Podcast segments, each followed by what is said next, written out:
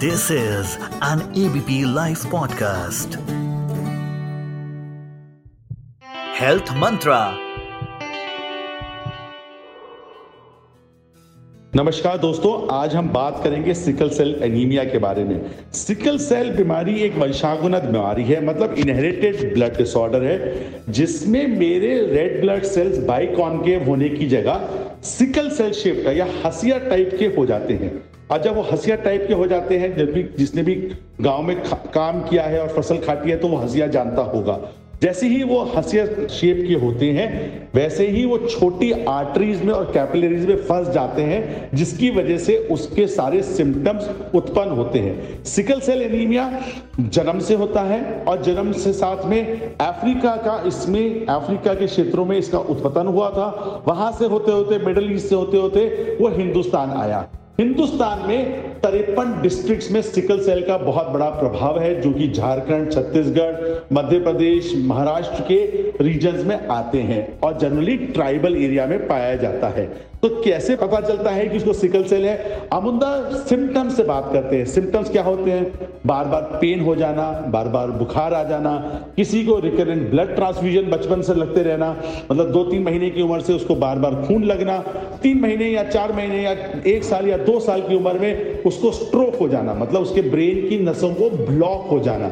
जब हम पेन की बात करते हैं तो छोटे जॉइंट, मतलब उंगलियों की, अंगूठों की, पैर की हड्डियों में दर्द होना रिकरेंटली, और बार बार उसका बुखार होना, जिसको बहुत सारे पीडियाट्रिशियन और बहुत सारे डॉक्टर्स सिर्फ नॉर्मल इन्फेक्शन की तरह ट्रीट करते रहते हैं, पर ये नहीं जानते कि उसके सेल की वजह से उसको बार बार ये पेन और बार बार बुखार को झेलना पड़ रहा है। इस प्रकार से वो पहली बार डॉक्टर के पास जाता है, डॉक्टर ब्लड टेस्ट करता है, और जैसे ही ब्लड टेस्ट करता है उसमें दिखता है कि उसका हीमोग्लोबिन कम है, और पैथोलॉजिस्ट जब माइक्रोस्कोप के अंदर में देखता है तो बाइकॉनकेव की जगह सिकल सेल दिखते हैं, जिससे उसका डायग्नोसिस होता है। एक सिंपल ब्लड टेस्ट जिसे अपन HPLC कहते हैं, उसमें सिकल सेल HBS की मात्रा 50% से ऊपर होती है।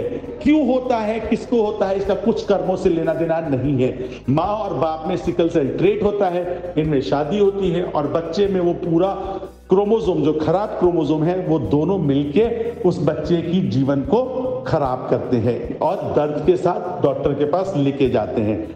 डायग्नोसिस सिंपल है, HPLC। तो जे देश में झारखंड, छत्तीसगढ़, बिहार, महाराष्ट्र, इन ट्राइबल एरियाज में जब भी शादी हो, शादी के बाद HPLC की जांच जरूर कराएं। HPLC लिखना चाहें तो लिख लीजिएगा, क्योंकि यही एक टेस्ट है जो 36 गुणों के साथ अगर मिलता है, ये गुण ना मिले तो आपका जीवन समृद्ध और खुशहाली से भरा हुआ होता है।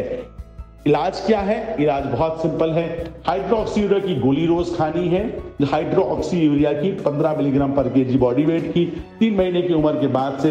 इसमें कैंसर नहीं होता। आजीवन दवाई खानी है और दवाई खाने के बाद हम लंबे समय तक ठीक रह सकते हैं। जिनको ज्यादा सीवियर प्रॉब्लम है या ज्यादा हाइड्रोक्सी यूरिया की गोली नहीं खा पाते या इनटॉलरेबल होते हैं, उनको बोन मैरो ट्रांसप्लांट से क्योर किया जा सकता है। और अब 2020 में जीन थेरेपी, मतलब क्योंकि एक जेनेटिक बीमारी थी, एक जीन काम नहीं कर रहा था, अब हम उस जीन को मशीनरी में वापस डाल के मशीनरी को दोबारा चला सकते हैं, ये भी होने लगा है, जिसे अपन जीन थेरेपी कहते हैं। तो इस प्रकार से जल्द डायग्नोसिस बनाना। डायग्नोसिस का मतलब ये है कि जब मैं बच्चा पैदा हो, इन ट्राइबल एरियाज में न्यूबॉर्न स्क्रीनिंग हो जाए। न्यूबॉर्न स्क्रीनिंग के बाद 3 महीने में हमारे को जांच के माध्यम से पता चल जाए सिकल सेल है। सिकल सेल के बाद दवाई चालू कर दें। दवाई चालू करने के बाद नॉर्मल जीवन जिए। नॉर्मल जीवन जीने के साथ में अगर हाइड्रोक्सी यूरिया से रिफ्रैक्टरी है या इनटॉलरेबल है तो बोन मैरो ट्रांसप्लांट करके ठीक रहें, और आगे चल के हो सकता है 2022 में सिर्फ और सिंपल जीन थेरेपी के माध्यम से इन लोगों को ठीक कर पाए। जब तक ये ठीक नहीं होते, prevention is better than cure. शादी के बाद और बच्चा पैदा करने से पहले थैलेसीमिया और सिकल सेल की जांच जरूर कराएं।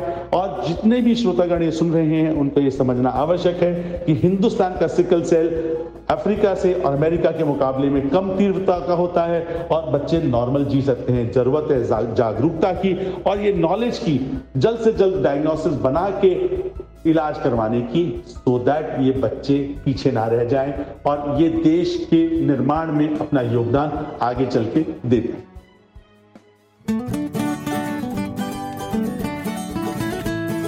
This is an ABP Life podcast।